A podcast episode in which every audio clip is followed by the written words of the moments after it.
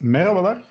9 Mayıs 2021 Pazar günü 3,5 aylık aradan sonra 36. bölümümüzü kaydediyoruz sevgili Nuray ablayla beraber. Nasılsın ablacığım? Merhaba Cem. İyiyim. Sen nasılsın? Sağ ol. Teşekkür ederim. Ben de iyiyim. Çok uzun bir ara oldu değil mi? Yaz tatili gibi. Ya evet hakikaten e, kaydı yapmaya karar verdik ya ben de kara kara düşünüyordum. Yani e, ne diyelim nasıl başlarız ve e, biz niye ara verdik? E, tam hatırlayamadım doğrusu. Ben hatırlıyorum. Senin, söyleyeyim mi? Senin bir işin çıktı, erteledik. Sonra benim bir evet. işim çıktı filan ve sonra tavsadı yani. Evet evet öyle oldu. Ee, son kayıttan sonraki hafta bir ya da iki hafta ben çok yoğundum. Evet. Ondan sonra iki hafta da sen yoğundun. Öyle bir iki üç hafta işten dolayı kayıt yapamamıştık. Sonra da koptuk açıkçası. Ama, ama e, yani herhangi bir şeyi e, istikrarlı, düzenli yapmanın önemini bir kere daha anlamış olduk. Evet yani ve be, şey zorluğunu da bence. Ne pahasına olursa olsun, işler ne durumda olursa olsun bir ara bulup yapacaksın. O ritmi, düzeni bir bozdun mu e, bozuluyor. Bu ister egzersiz yap, e, yapmak olsun, yürüyüş yapmak olsun, ne bileyim işte e, evde yemek pişirmek olsun. Bir sürü şeyde ben bunu deneyimle biliyorum yani. Düzenli yapmaya başladığında, onu belli bir rutine oturttuğunda yürüyor. Ama evet, evet. ara verdiğinde böyle bir şu ya da bu sebeple bir bugün yapmayayım hadi yarın da olmasın falan dediğinde tam sayıp gidiyor. Öyle oldu galiba. bir de e, bu işin ne kadar dediğin istikrarlı yapma işinin ne kadar zor olduğunu da bence deneyimledik. Hani kolay değil sonuçta. ne yaparsan yap. Sohbet bile eder. Yani bir sohbet ediyoruz bir nevi. Ama e, o şey için bile zaman bulamadığımız, ne bileyim yapamadığımız dönemler oldu. Düşünsene yani. Hakikaten takdir etmek lazım bu işi çok uzun süredir yapanları. Kesinlikle. Kesinlikle. E, mevzuya girmeden önce aklımdayken söyleyeyim. Şimdi muhabbet edalar unuturuz. Bugün anneler günü. Herkesin anneler gününü kutlarım. Evet evet ben de onu düşünüyordum. Anneler gününü kutlarız bütün annelerin.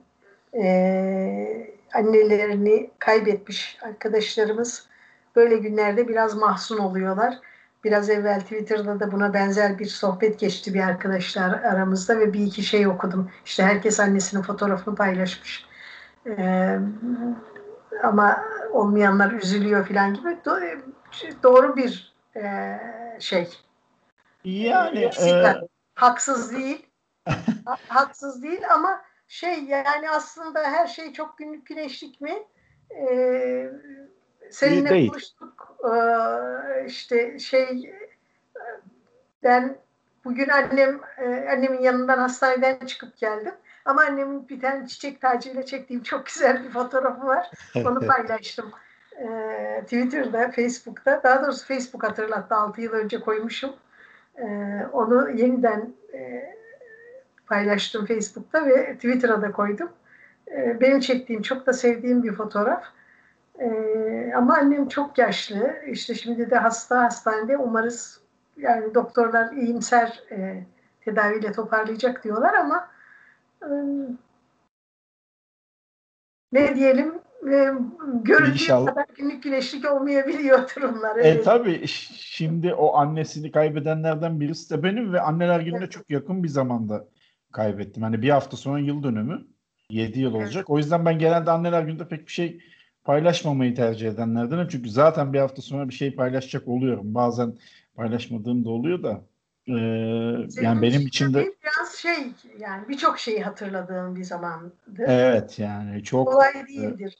Bir de şey tabii ben tabii, hmm, hakikaten benim annem 88 yaşında. Maşallah. Ee, öyle genç yaşta annesini kaybetmiş insanlar var ki e, hani bir şey demeye bir, çekinir gibi hissediyorum kendimi. Hakkım yokmuş gibi geliyor. Yok estağfurullah. İnsanın annesi e, ne zaman hasta olsa, ne zaman annesini kaybetse, kaç yaşında olursa olsun annesini kaybetmiş oluyor. Öyle bir ba- basit gerçek var galiba. Yani şöyle, ben bu olaya şöyle bakıyorum.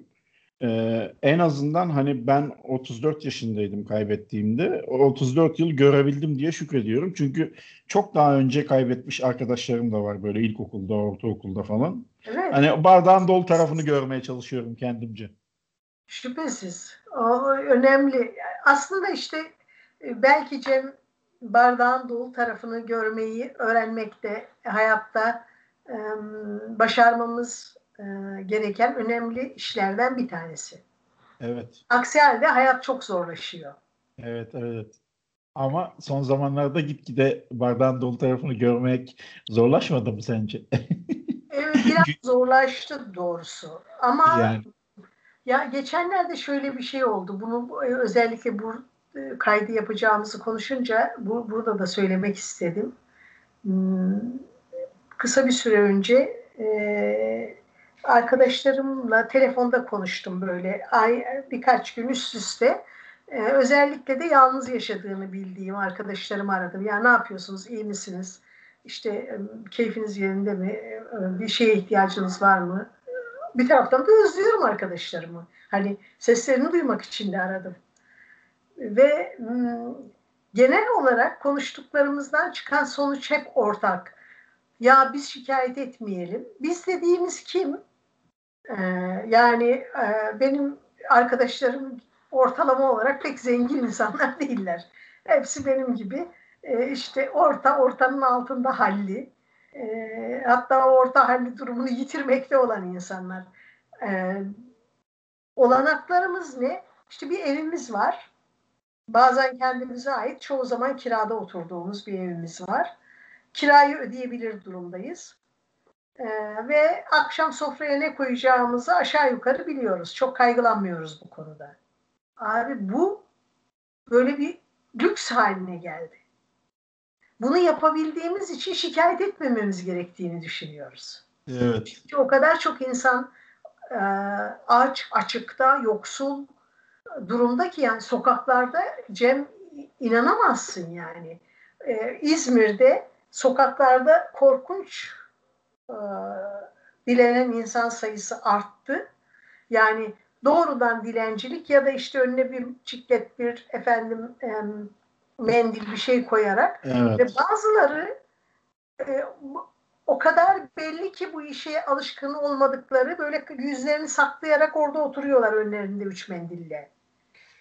Ee, ve hani ben dilencilere çok para vermekten yana olan biri değilim. Ee, dayanamaz veririm ama bir taraftan da olumsuz bir şeyi beslediğimi bilerek tedirgin olurum. Ama şimdi e, sokaklarda insanlara para vermek zorunda hissediyorum. Yani bunu ahlaki bir zorunluluk hissediyor gibi algılıyorum. Çünkü insanlar gerçekten e, akşam ne yiyeceklerini bilmeyen sayısız insan var. Her yer kapalı kafeler kapalı, efendimiz lokantalar kapalı, bir, bir takım mağazalar kapalı, e, insanlar işsiz, e, insanlar parasız ve e, e, kimsenin umurunda değil bu. 128 milyar dolar nerede? Paramız yok, insanlara destek olamıyoruz. Peki 128 milyar dolar nerede? Dehşet bir şey yani. Ne bileyim işte bunları konuştukça hem sinirleniyorum hem üzülüyorum. Ee, ama ıı, böyle bir durumdayız gerçekten yani. Yani şikayet etmeyelim çünkü şikayet edecek durumda değiliz. Çünkü aç ve açıkta değiliz. Bizi bu noktaya getirdiler. Evet. Aç ve açıkta olmamak bir lüks haline geldi. Evet. Aslında bu şükür edecek bir şey olmamalı ama maalesef şartlar yani nesine oraya şükür edeceksin abi. Ben 59 yaşındayım e, hayatım boyunca çalıştım. E, daha yani hani çalışmakla kazanılıyorsa, çalışmakla hak ediliyorsa daha iyi bir hayat yaşamayı hak ediyorum ama yaşadığım hayat karnımı doyurabilmekten, evimin kirasını, elektrik su paramı fazla zorlanmadan, zorlanmadan demiyorum, fazla zorlanmadan ödeyebilmekten ibaret. Geçen ay e, şey doğalgaz 1100 bilmem kaç lira doğalgaz. Bir, bir anda baktım bankada param olması lazım. Bir anda baktım bankada param yok negatif inmişim. Ne oluyoruz lan dedim. Girdim baktım doğalgaz e, parası bir, bir ay bir önceki ay ödemiştik yani bir ay bir ayda ne bin küsur lira ne doğalgazı ne yaptınız? sorgulayamıyorsun da evet çokmuş ve şey yani hani bu sadece bana olmuyordur eminim yani tabii illaki ee, şartlar çok kolay değil ee, yani bilmiyorum şimdi son bir yılda geçen sene bugün düşündüm mesela geçen sene e, bu zamanlarda biz şey düşünüyorduk yani ya seneye bu zamanlarda bu iş geçmiş olur diyorduk. Evet fazla yükselmişiz gerçekten. Evet yani baktığımız zaman artık seneye bu zamanlar bu iş geçer mi diye düşünmüyorum şu an geldiğimiz noktada. Yani yaz yani, dün yani 25'te normale dönmeye fit olmuş durumdayım. Geçen günler öyle diyorum hayatım diyorum 2025'te eski günlere dönmüş olacağız. Hani 2025'i bizi biri, biri bize garanti etmiş. Ee, o günü göreceğiz gibi.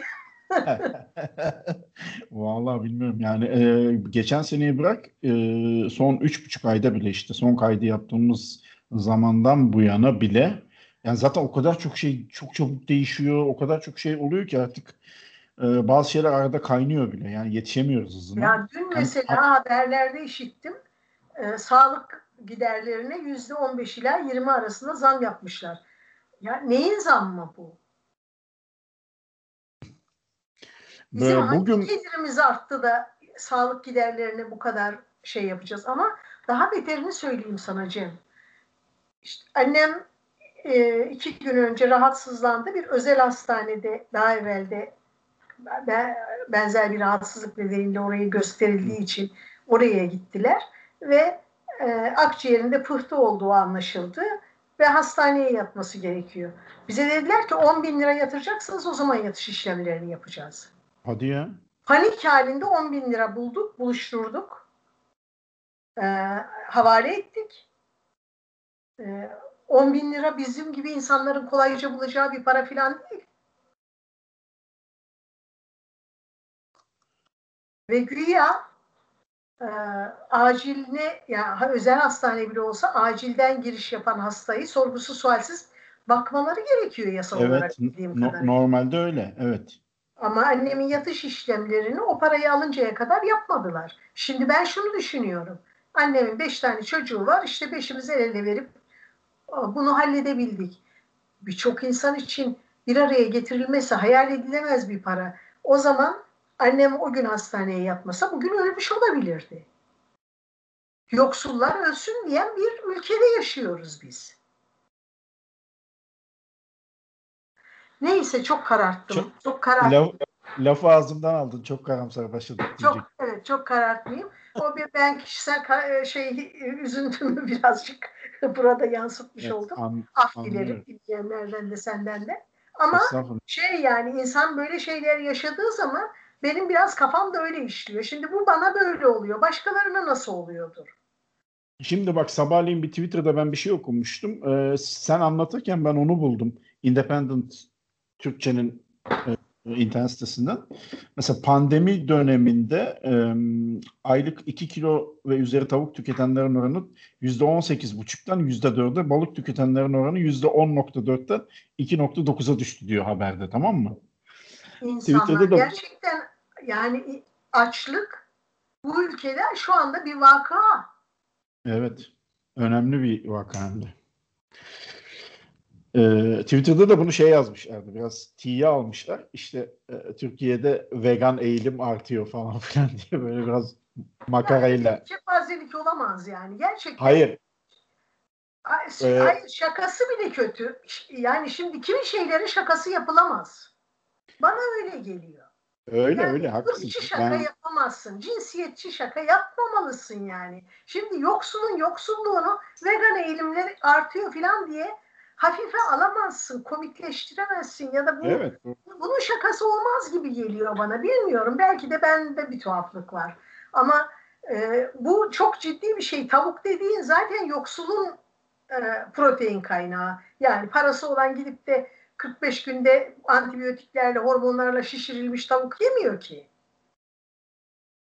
Daha nitelikli protein kaynağı arıyor. Onu yoksul yiyor. Şimdi yoksul onu da yiyemez hale geldi demek bu aslında. Öyle, öyle durum şey yani e, gayet açık ortada. Ama bence e, şey yapalım, bu konuyu geçelim. Geçelim evet, geçelim. Evet. ben senin şeyde YouTube'da dizi izliyorum. Bu aralar Sedat Peker'in dizilerini izliyorum. Dehşet verici. Ee, ama şey çok güzel bir tweet atmıştı. Ben de onu bulup okuyayım. Ee, Levent Kazak. Yani ben daha güzel ifade edemem. Onun için e, onun söylediklerini tekrarlamakla yetineceğim.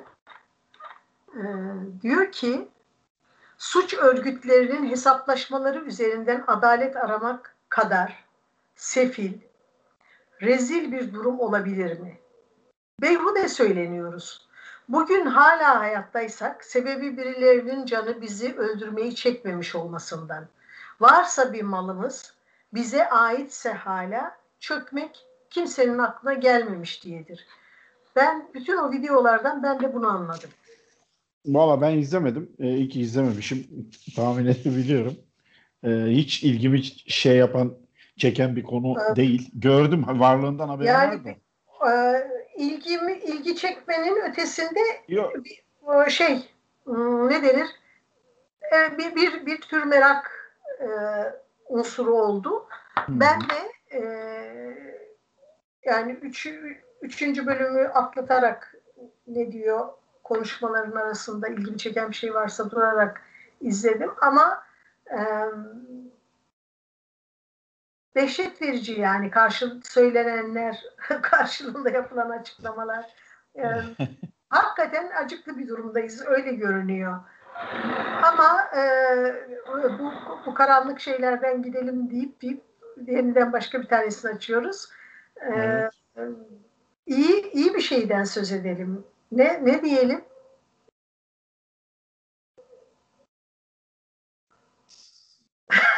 Sen söyleyecek misin gibi durdum. Ben o yüzden bekledim. Yok, Söylemeyeceğim. Şeyden söyle. Yani benim ben... iyi iyi söyleyebileceğim şey tek şey ıı, çalıştığım şeylerle ilgili olabilir. İşte bu görüşmediğimiz süre içerisinde bir tane masal yazdım. İyi oldu galiba. Onunla ilgili çalışıyorum.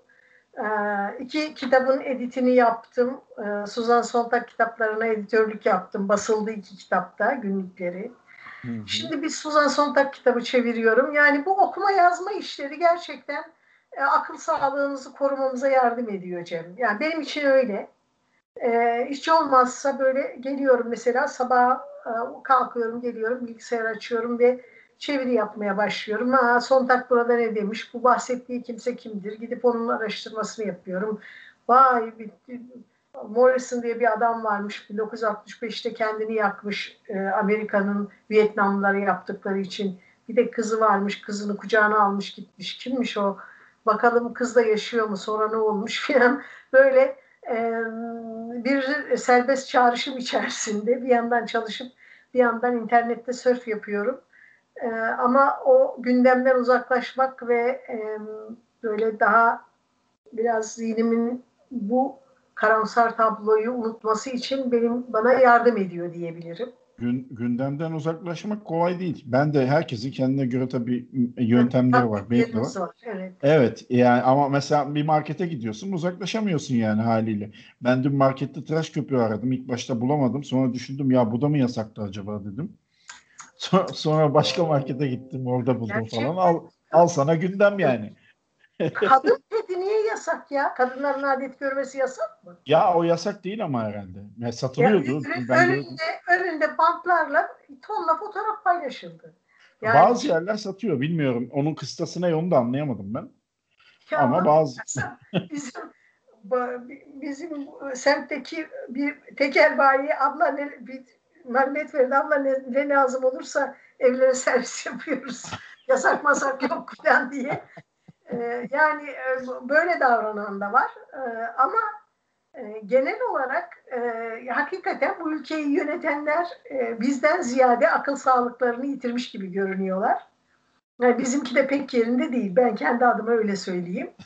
Yani, yani kafayı yeme sınırlarında dolaşıyoruz. Ama bu kararları verenler, hangi sahiplerle, hangi kafayla, e, ne umarak bunları yapıyorlar benim anlamam imkansız. Düşünüyorum, düşünüyorum, bulamıyorum yani. Belki onlar bizden beter durumdalar ve ne yapacaklarını bilememekten bir onu şunu da yapalım bakalım, bunu da yasaklayalım. Yok serbest bırakalım falan öyle mi diyorlar acaba? Ee, Valla tam kestiremiyorum. Ama bak e, 20 dakika oldu. Senin bugün tanıtacak birden fazla kitabın var. Ben böyle seni geçelim. Ya evet. Ben, ben böyle aslında... seni ben böyle seni frenliyormuş gibi oluyorum ama süre hakkında seninle konuşmuş. Yok yok yok çok evet biraz uzun e, konuşuyoruz galiba. Geçenlerde e, Betül var e, Twitter'da takipleştiğim bir arkadaş. Betül bir e, şeyden bahsediyor. E, podcast'ten 20 dakika. Podcast dediğin 20 dakika olur. O bir de böyle iyi bir podcast izleyicisi. Dedim ya biz ne yapıyoruz böyle bir saat insanlar sıkıntıdan patlıyor. Sırada takıldı ya Cem yeniden e, başlayalım podcastlere çok talep var iki kişi sordu diye. Evet. evet. iki kişi soruyor yapmayacak mısınız diye. E, bizim için bir iki kişinin sorması iyi bir e, rating sayılır. Yani bana da ben birkaç sordu. Tamam, okey, güzel. Bir şey diyordun ama sen. Yo, bana da birkaç kişi sordu. Yani toplamda herhalde beş kişi falan sormuştu. Fena değil. Beş kişi iyi yani. Sen ratingimiz için bence iyi. Beş kişi merak ediyorsa biz o beş kişi için e, şey yapalım. Ya bir şey söyleyeyim mi? Zaten şimdi e, hani tabii ki de dinlenmek falan güzel o ayrı da hani e, çok fazla kalabalığa da ulaşınca bilmiyorum e, bunun geri dönüşü nasıl olur? Eleştiriler falan. Hani ben onlarla uğraşmaya da üşenirim açıkçası. Ya o kadar o kadar önemli öyle, bir değindin ki. Yani, yani bir de öyle bir durum. Daha Twitter'da bir şey oldu. Yani e, benim takipçim değil. Ben takip etmiyorum. Ama benim takipleştiğim bir arkadaşın tweetini retweet etmişim. Ona itiraz ediyor. Ve, ve şey e, sonunda işi böyle e, terbiyesizliğe kadar vardırdı. Ve dedim ki e, hani e, sizi size uygun gelmeyen şeylerden uzak durabilirsiniz. Kamuya açık bir yerde paylaşım yapıyorsanız e, eleştiriye de açık olacaksınız. Hani bir de benim söylediğim bir şey değil. Ben neyin eleştirisine açık olayım? Aa, o kadar şaşırdım ve şunu düşündüm yani. Diyelim sokakta iki kişi konuşuyor. Sen de duyuyorsun. Ama tanımıyorsun onları. Gidip müdahil oluyor musun onların konuşmalarına? Yani tabii ki de. İnsanlar işte e, sosyal medyada böyle düşünmeyip her şeye bir yani şey... Sen e, orada onu okuyor olabileceği, okuyor olduğun gerçeği e, her yere atlayabileceğin anlamına gelmiyor. Orada da nezaket kuralları var. E yani, tabii ki bak senin, senin o açıdan... Hiç beğenmediğin, değil mi? Hiç Hı-hı. beğenmediğin e, fikirleri olan iki tane insan konuşuyor. Uzak durursun bu kadar basit. Senin o açıdan işin zor. Seni bir stadyum dolusu insan takip ediyor Twitter'da. Ya 25 bin yani sen, senin öyle ben takip ettiğim insanlar da gerçekten hani hiç haklarını yiyemem. Yo ee, yo. Çok tatlı insanlar ender olarak böyle şeylerle karşılaşıyor. Şimdi bir çok şekilde ender. etkileşim olma ihtimali fazla olduğu için dedim. Senin e, takipçilerine bir şey demiyorum. Ondan dolayı. Yoksa bizim podcast'in mesela ben geçen baktım sayılarına, dinlenme sayılarına. Ortalama dinlenme sayımız 100-150 arası. Baktığın zaman. Güzel. Yani, Bize yani. Aynen öyle. Aa bak bir şey daha söyleyeceğim. Önümüzdeki değiştiriyorum sesimi. Önümüzdeki podcastlerde daha güzel konuşmaya başlayacağım.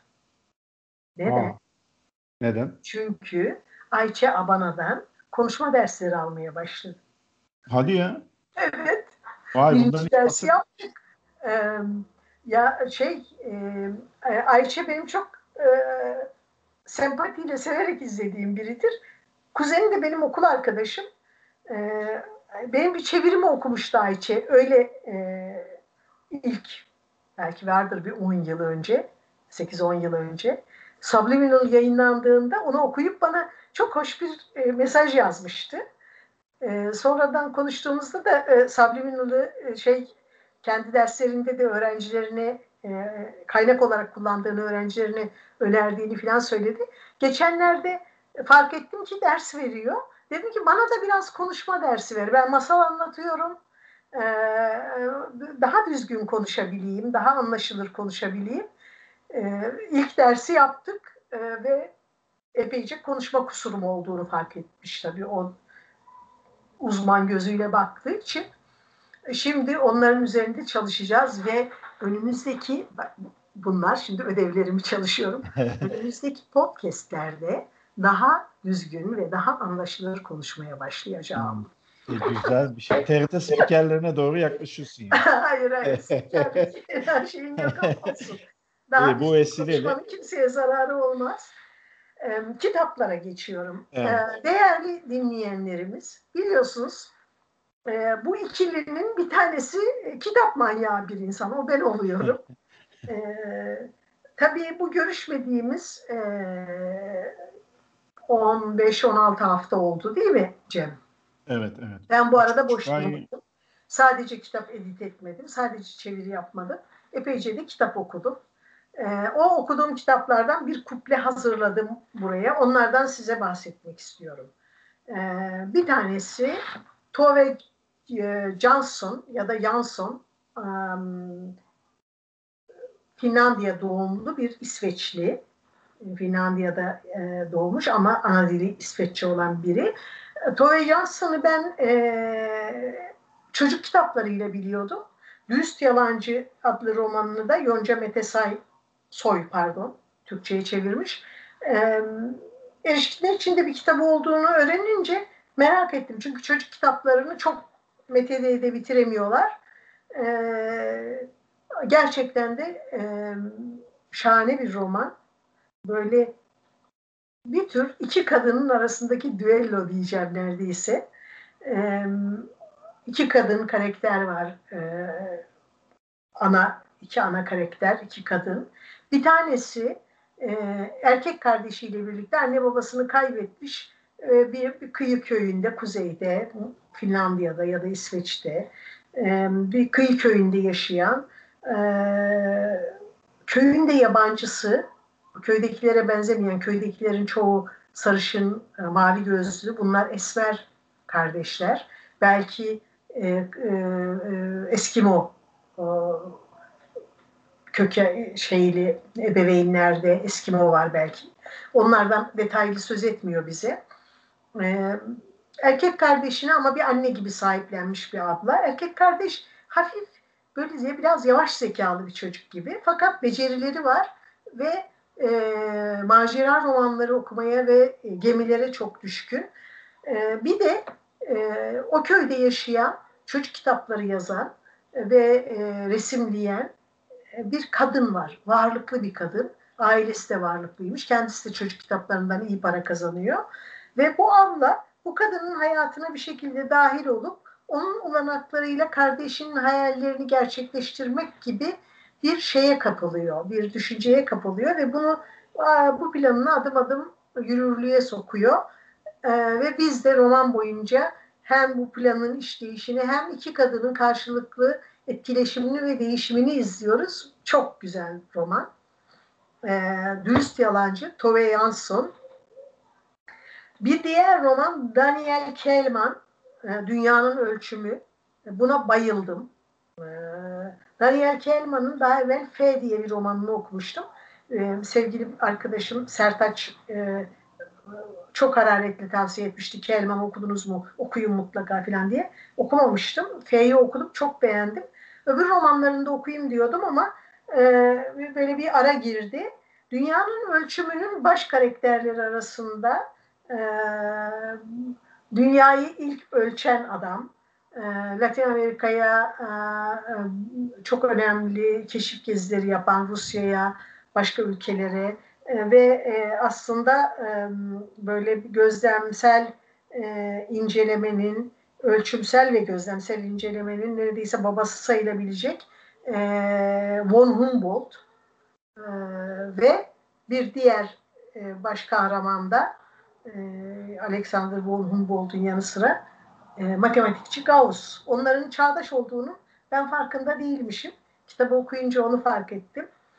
E, von Humboldt'la Gauss aslında böyle zıt kutuplar gibi hem kişilik açısından e, hem de e, sosyal e, geldikleri sosyal sınıflar açısından Gauss çok yoksul bir aileden geliyor. Von, von Humboldt soylu o, denebilecek ve çok varlıklı bir ailenin çocuğu. E, ve o ikisinin e, hikayesiyle birlikte birçok şey öğreniyoruz. Şahane. E, hararetle öneriyorum. Ondan sonra e, çok hararetle önereceğim bir diğer kitapta başka hem e, sosyal medya hesaplarımda e, hem okunası kitaplar grubunda duyurdum bunu. Yeniden söylüyorum. Muhtar Mayi diye bir kadının Pakistan'dan yükselen adalet sesi Muhtar Mayi diye alt başlık atmışlar.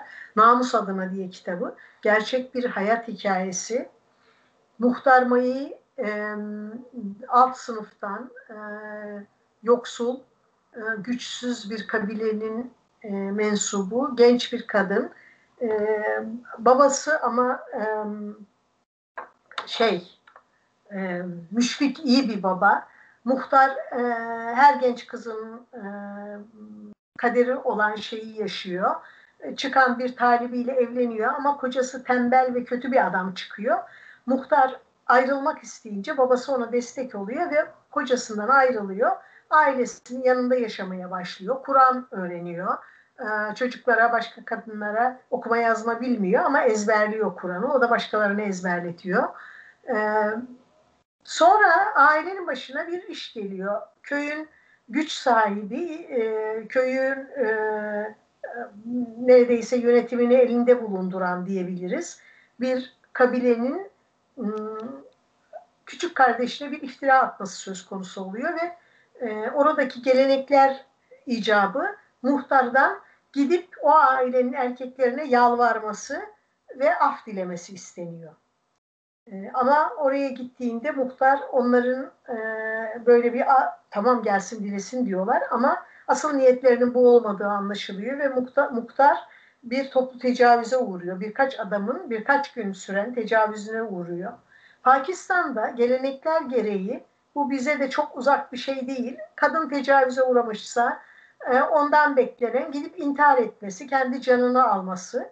Muhtar da bunu yapmak istiyor aslında başlangıçta. Fakat sonra içindeki öfkeyi, bütün bu olanlarda kendisinin hiçbir hatasının olmadığını, kendisinin bir kurban olduğunu ve büyük bir haksızlığa uğradığını bir şekilde idrak ediyor ve buna karşı büyük bir öfke duyuyor ve o öfkesine sarılıyor. Babası da ona yardım ediyor, yanında arkasında duruyor ve muhtar bu şeyi önce Pakistan'a sonra bütün dünyaya duyuruyor. Birleşmiş Milletler'de konuşmalar yapıyor, bir, bir sürü ödüller alıyor, hak e, kadın hakları e, savunucularına verilen filan.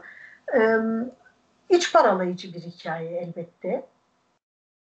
Çünkü Pakistan'da bütün işte geleneksel toplumlarda olduğu gibi kadınların nelere uğradığını, tecavüze uğradığında bile kadının kendisinin suçlu görüldüğünü, hatta bir başka e, örnek var. E, kitabı okuyacakların okuma e, keyfini bozmamak için, okuma zevkini bozmamak için detaylara girmeyeceğim ama bana kalırsa hmm, bilhassa geleneksel toplumlarda işte ee, bizim e, Doğu Anadolu'da, Güneydoğu Anadolu'da da benzeri bu, bu çapta değilse de benzeri hikayelerin yaşandığını e, kestirebiliriz. Ben yaşandığını biliyorum. E, bir sürü şeyden biliyorum yani. ama bilhassa Pakistan, Afganistan, Hindistan gibi daha da geleneksel kadınların haklarının hiç olmadığı kırsal bölgelerin hala yaygın olarak bulunduğu yerlerde neler olduğunu anlamak için ve e, kadınların e, nelere maruz kaldıklarını anlamak için bence kadın erkek herkesin okuması gereken bir kitap. E, kitabı okuyunca e, şunu düşünebilir insanlar. Ben öyle düşündüm. Bana katılacaklar çıkabilir. E, bu hikaye tam da böyle olmamıştır. Yani bazı şeyler çok hızlı geçiyor o kadar kolay e, bunu başaramaz bu kadın falan diyorsunuz ama çünkü Muhtar Mayı e, e, okuma yazma bilmiyor. E, bir Fransız kadına anlatıyor hikayesini ve o kadın kaleme alıyor. Dolayısıyla da şey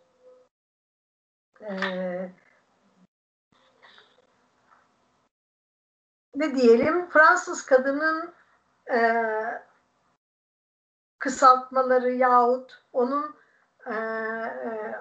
şey yaptığı kadar e, anlatabildiği kadarını dinliyoruz. E, eminim muhtar kendisi şey okuma yazma biliyor olsaydı e, ve e, kendisi yazabiliyor olsaydı Fransız Marie-Thérèse Cunie'nin yerine e, daha e, daha kapsamlı, detayları daha iyi verilmiş bir hikaye okuyabilirdik ama bazı kitapları sadece edebi niteliğinden dolayı değil, e, bazen e, söyleyecek sözlerinin ne olduğundan dolayı da e, okumak lazım. Ben öyle düşünüyorum.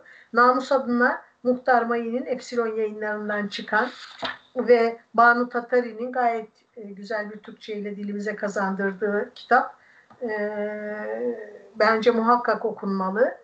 Dünyanın ölçümünün çevirmenini almayı unutmayayım. Ayça Sabuncuoğlu o da gayet güzel bir çeviri. Ee, iki de okuyacağım kitaptan bahsedeceğim. Bir tanesi e, Epona yayınlarından çıkan Selda Somuncuoğlu'nun çevirisiyle Generalin Yüzüğü Selma Lagerlöf. E, ben Tove Janssen'ı okuduktan sonra e, bu Kuzeyli e, çocuk kitaplarıyla tanınmış. Lagerlöf da biliyorsun Pipi Uzun Çorap'ın yazarı. Evet çocuk kitaplarıyla tanınmış ama erişkinler içinde kitaplar yazmış e, kadınları daha çok merak etmeye başladım. Lagerlöf'ü de onun için okuyacağım. E, bir de Halit Halife'nin Bu Şehrin Mutfaklarında Bıçak Yok adlı bir kitabını e, şimdi okuma listemde okuyacağım. E, Necip Mahfuz Kitap Ödülünü almış. E, arka kapağını okuyayım. Hümeyra Rızvanoğlu Süzen'in Türkçesiyle okuyacağız kitabı. Sözcüklerin silahları durduramayacağını biliyorum ama sessiz kalmak da utanç verici diyen Halit Halife, bu şehrin mutfaklarında bıçak yok adlı romanıyla politik, dini ve cinsel zorbalığın gölgesi altında yaşayan Suriyeli bir ailenin üç nesle yayılan utanç duygusuyla kuşatılmış hikayesini anlatıyor. Yıllar içinde yıkıcı bir dönüşüme maruz kalan, çoğu kişinin eski günlerini özlemle andığı Halep şehrinin başlı başına bir karakter olarak yer aldığı roman 50 yılı aşkın bir dönemde Suriye'de yaşanan toplumsal parçalanmayı, yıkılan hayalleri, şiddeti, bastırılan acı ve korkuyu sosyal ve psikolojik derinlikte derinlikle yarattığı çok sayıda karakter aracılığıyla gözler önüne seriyor diyor. Daha evvel konuşmuşuzdur. Ben böyle edebiyatını az bildiğimiz ülkelerin Suriye onlardan birisi. Suriye'den benim bildiğim bir tane daha yazar var. Nihat Siris. Galiba o da Kanada'dan yazıyor. Göçmen gitmiş. Başka bir Suriyeli yazar. Bir de Adonis'i e, şair e, biliyoruz. Biliyorum yanılmıyorsam. O kadar. Iraklı hiç yazar bilmiyorum. İranlı 4-5 yazar bilirim. İşte Hafız yani eskileri de sayarsan Hafız Hayyam e, ondan sonra Sadık Hidayet, Furu e, bir de şey çağdaş bir genç kadın genç benim yaşlarımda belki bir kadın yazarı var. Şimdi şu anda aklıma gelmedi adı. Uçup giden bir kuşun yazarı. Başka da kimseyi bilmiyoruz. Afganistan'dan şükür e, Halit Hüseyin'i dışında e, Atik Rahimi'yi öğrendim son aylarda. Paki, e, Hindistan'dan e, Arundhati Roy dışında çağdaş yazar bir de şeyin e, e, Beyaz Kaplan'ın yazarı Aravind Adiga'yı biliyorum. Şükür onu da son bir iki yıl içerisinde öğrendim. E, pek çok ülkeden Vietnamlı hiç yazar tanımıyoruz. Nguyen, Duc Duhuan'ı e, direnme savaşını saymazsak bizim gençliğimizde onu okumayanı dövüyorlardı. E, velhasıl e, böyle biraz da e, hem e, Muhtar Mayı'nın hikayesiyle hem bu şehrin bıçakları e, bu şehrin mutfaklarında bıçak yokla e, işte Suriye'den e, bir diğer kitabı anmak isterim. Bir Arap kadının itirafları e, şeyden O da Yeni İnsan yayınlarından çıktı. Ee, Mustafa İsmail Dönmez'in çevirisiyle Rim Es Sakr diye bir yazarı. Ee, bu da çok ilginç bir kadındı. Suudi Arabistan'da yaşayan e, Yemen e, kökenli bir ailenin kızı. Onun hikayesi şaşırtıcı bir hikaye. E, bu kitapları e, duyurmuş olalım bizi dinleyenlere. E, belki aralarından ilgilerini çekecek, okumak isteyecekleri çıkacaktır. E, malum kimi kitaplar ana akım e, mecralarda çok e, tanınma, çok söz edilme imkanı bulamıyor. E, ben de onlardan daha çok söz etmek istiyorum. E, böylece vicdanımı rahatlatmış oldum. Şimdi şöyle e, bir sen anlatırken tanıtırken ben de bir yandan internetten bu kitapların hepsini açtım önüme. Hı hı. Bakıyordum. E, ve bu podcast'in durumuyla ilgili de konuşmuştuk kaydın başında. Onunla ilgili bağlayacağım. E, şimdi ilk kayıt yapmaya başladığımız zamanlarda bu e, nasıl diyeyim hani sen bahsettin ya işte gerçek hayattan kaçış yöntemlerimiz falan filan diye. Bu kaydı yapmak da benim için o yöntemlerden birisiydi. Her şeyi unutuyordum bir bir saat falan. Şimdi tabii güncelden kaçamıyoruz haliyle. Öyle olunca da her şeyi unutamıyoruz. Belki de şöyle bir şey de yapabiliriz. Yani hiç güncele girmeden sadece e, edebiyat ve kitap tanıtımı üstüne de devam edebiliriz. O bile yeter bence hani 20 dakikalık bölümlerle. O zaman şöyle yapalım. E, haftanın kitabı e, yerine e, böyle haftanın kitapları diye daha genişçe bir bölüm yapalım. Aynen, aynen aynen yani öyle bir şey öyle o şekilde de devam edebiliriz. Sen de zaten tanıtacak kitap bitmez. Yok bitmez. Ee, biz biz de dinleriz. Seve seve ben, çünkü ben, ben, ben çok hoşlanıyorum bunu dinlemekten. Bazılarını unutuyorum diye çok üzülüyorum Cem. Yani ya hiç, bazen hiç üzülme. söz etmek için sonra kitapla karşılaşıyorum rafta, masada bir yerde. Aa bunu bundan hiç söz etmedim. Nasıl unuttum? evet, e, doğru söylüyorsun. Bize de yani, iyi. Yani bence e, kafa dağıtmak için hepimize çok iyi gelir. Dinleyen arkadaşlarımız da illaki olur. Ben e, senin tavsiyelerini insanların e, önemsediğini, dikkat ettiğini, severek takip ettiğini biliyorum. Benim de çok hoşuma gidiyor. Öyle bir çok şey yapabiliriz bunu. Herkes sağ olsun. Yani ee, şey, özellikle e, kayıtta belirtmek istedim. Sağ olasın. Bunu hani e, bir kere daha altını çizerek söylemek isterim. Yani benim e, ben eleştirmen değilim. Ne bileyim e, edebiyatla ilgili formel bir eğitimim, bir şeyim yok. Ben sadece iyi bir okurum. İyi okuduğum konusunda hiç tartışmıyorum. İyi bir okurum. Kitap okumayı seviyorum ve çok okuyorum okuyup çok beğendiğim şeylerden insanlara bahset, bahsetmek ihtiyacı duyuyorum. Bu yeni bir şey değil. Bu neredeyse böyle benim çocuk sayılacak yaştan beri. Aa, bunu okudum çok güzel sen de okusana. Ben de bir refleks halinde.